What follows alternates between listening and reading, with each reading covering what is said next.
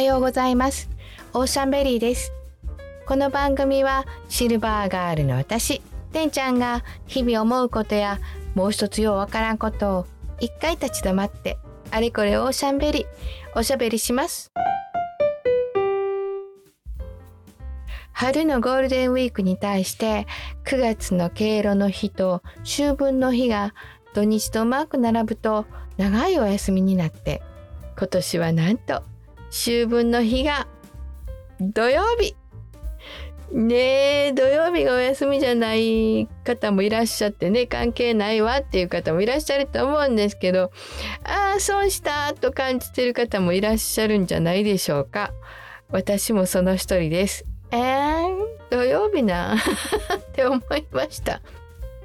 秋分の日は春分の日と並んでその年の中で昼と夜の長さがほぼ等しくなる日のことですね。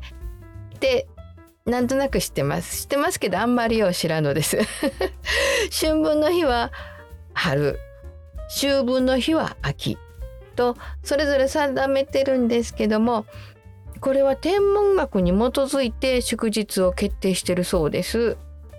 この天文学に基づいて祝日を決定するというのは世界的にもとっても珍しいんだそうです。その年の太陽が秋分点を通過する日によって毎年日付を変える特殊な祝日だそうですね。天文学ってね難しいからようわからないんですけどあのどさくさに紛らわしてさらっと言いますね 読むだけかもしれませんけど地球は太陽の周りを1年間かけて一周します。まあ、この辺は聞いたことありますね。地球から見ると太陽は星座を作る星々の間を動いてるように見えます。ん？あそうそう昼間でも星々は存在するからですねこの太陽の通り道のこと行動と言います黄色い道と書いて行動って呼びます一方地球の赤道をテーマでずっと長したものを天の石像北極と南極の延長した点を天の南極天の北極と呼ぶそうです。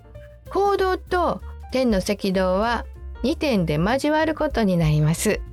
これが何でかっていうのが難しいところですけど年に2回交わるんですね。この2点のうち太陽が南側から北側に通過する点を春分点北側から南側に通過する点を秋分点と呼んで太陽がちょうど秋分点を通過する瞬間を含む日のことを秋分の日と決めています。ね、言葉だけでは難しいです。これでも秋分点ってググると天球図が出てきますので分かりやすいかもしれません。でもねあの楽しいですよ。あそうかこんな風になってるのかってねふんふんとは思います。春分の日と秋分の日は24節気。1年を、まあ、24に仕分ける方法らしいんですけども知ってるなと思うのは春の立春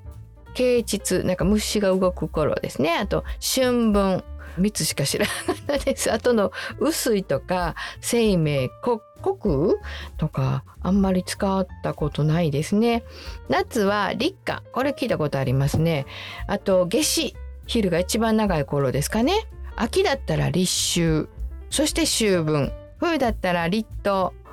冬至あんまり知りませんね。秋分の日は戦前は秋季高齢祭と呼ばれてみたいです。秋の季節の皇族の例のお祭りですね。これは歴代の天皇とか皇族の霊を祀る儀式を行う日のことだったそうなんですけども昭和23年戦後に秋分の日と改名されました。内閣府が出してる国民の祝日についてっていう資料によると先祖を敬い亡くなった人々を忍ぶ日っていうふうになってるそうです。そうなんですね。秋分の日っていうのはお彼岸でもあるわけですね。ちょっと私本当にねあの年の終わりにそのことを知らなくてよくあのお盆とかにねお墓参り行って実家に行ってお墓参り行ってきたよとか言ったら今先祖は家におるからお墓誰もおれへんかったやろとか言って言われるんですけどね。え？って思う。いやそんな感じでお迎えに行った後やからもう誰もおれへんでっていうふうに言われたんですけどね。いやちょちょっとその辺のこと疎くってよく弟にね罰当たりって呼ばれる あの墓守って言いますか実家を継いでるのが弟なので弟によくお叱りを受けますね。仲いいんですよすごく仲いいんですけど仲いいからねもうこのバッチ当たり目とかね なんかよく言われるんです。秋分の日は彼岸の中日とも言われています。うん、聞いたことある。でもそうなんや。秋分の日と深く関係しているこのお彼岸っていうのは秋分の日の前後3日間を合わせて7日間のことを指すそうです。うん改めて聞いたらあそうかとかね。なんかほら和菓子とかがねこう彼岸餅とかありません？彼岸団子かな？なんかこうそんなぐらいしか意識してなかったんですいません。ご先祖さん。すいません。あの弟にあのお参りするでって言われて「はーい」って言ってね行ったりしてたんですけど全然気にしてなかったです。だからバチ当たりって言われるんですね。その前後3日間を合わせて7日間のことを彼岸って呼ぶそうなんですけども初日を彼岸入り最終日を彼岸明けちょうど間の秋分の日を彼岸の中日と呼びます。また仏教の世界ではご先祖様のいる悟りの世界を彼岸彼方の岸って書きますね。今私たちが生きているこの世界をこなたの岸と書いて志願って表すそうです。昼の長さと夜の長さがほぼ等しくなることからこの日は彼岸と志願の距離が最も近い日と考えられたそうです。先祖への感謝の気持ちを表しやすい日だと考えられるようになってそれがお彼岸の由来になってますさっきも言いましたけどね私なんてこの和菓子のラインナップがお彼岸とかになると変わるなって思うぐらいなもんなんですけどそんな中でお彼岸の和菓子といえばおはぎですね。お彼岸に食べる習慣が、まあ、風習って言いますかありますね。その由来も諸説あるんですけども一つには小豆の赤が邪気を払う効果があるとしてご先祖に備えられたのがきっかけっていうのもあるそうです。お赤飯っていうのもねおめでたいというか邪気を払う力があるんでしょうね。おはぎとか赤飯に使う小豆は縄文時代から食べられていたそうなんですね。すごい縄文時代っていうことは自分らで作らず野生を食べてたってことですかね。日本人には非常に馴染み深いそんな昔から食べてた食材なんですね。そしてお砂糖はねものすごい貴重だったでしょう江戸時代でも庶民にとってはおはぎは贅沢な一品だったんですね。おはぎの名前の由来は秋の植物である萩これに由来しているみたいです。萩ってあれですよねあの花札でイノシシと一緒に並んでる 赤く書かれてますけどもこの萩の花が小豆の粒によく似ている様子からおはぎ餅って呼ばれてたみたいです。そのうち餅が取り払われておはぎっていう風に表現されるようになりました。おはぎと豚餅の違いについて、えー、私同じもんで呼び方が違うと思ってました。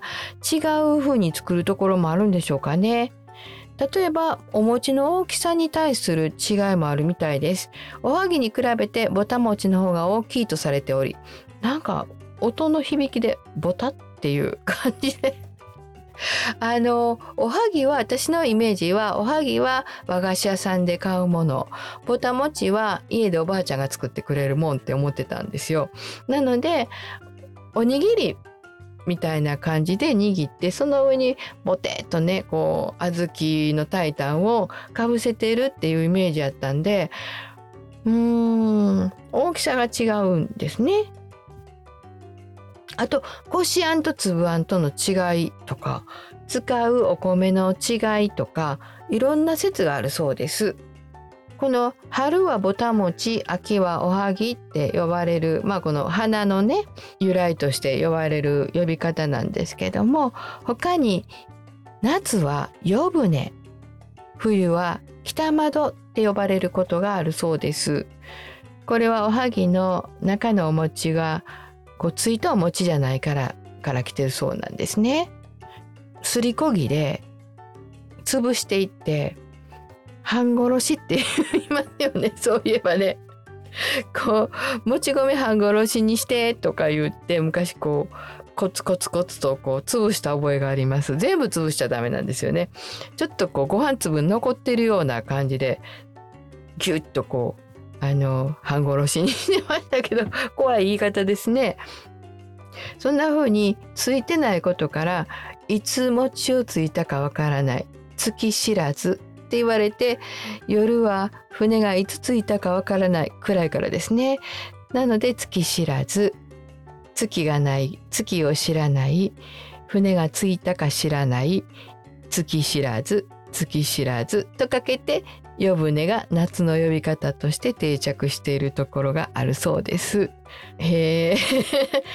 私知らなかったんですけど。まあね日本人ってね粋な名前が好きですね。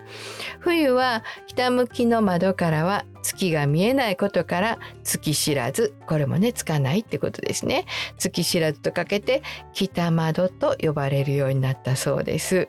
日本人ならではの言葉遊び。ね和菓子の世界ってそういうの多いですよね素敵ですねあとお彼岸といえば赤く独特な雰囲気で目を引く曼珠沙華っていう花ありますね。すごい難しい字書きますね。曼珠沙華とも言いますけど、彼岸花の別名で、サンスクリット語で天界に咲く花っていう意味を持つそうです。本当にお彼岸のある一時だけに鮮やかな赤色の花を1週間ぐらい咲かせますよね。元は中国の原産だそうです。日本では墓地や田んぼの周り、あぜ道なんかでよく見かけます。墓地の周りでよく見かけることから、曼珠釈迦は幽霊花とか、死人マダなんて奇妙な名前で呼ばれることもありました。なんかね、縁起が悪いっていうか、怖い花っていうイメージもちっちゃい頃は持ってた感じします。でも山口百恵さんの歌でねだいぶイメージ変わりましたけどこの曼珠釈迦が墓地とか田んぼの周りにたくさん生息しているのはこう偶然とかじゃなくて曼珠釈迦がアルカロイドっていう猛毒を持つからなんだそうです。特に球根部分に毒の成分が多く含まれてます。だからこう私も触ったらあかんってよく言われましたね。誤ってその球根部分を口にしたら呼吸困難とか痙攣とか麻痺なんかを起こす怖い毒だそうです。この毒を利用してモグラとかネズミとかそういう動物ですね。大切な鮮度のお墓とか田んぼを守るために植えたと言われてます。それがそのまま残り秋分の日の彩りになってるんですね。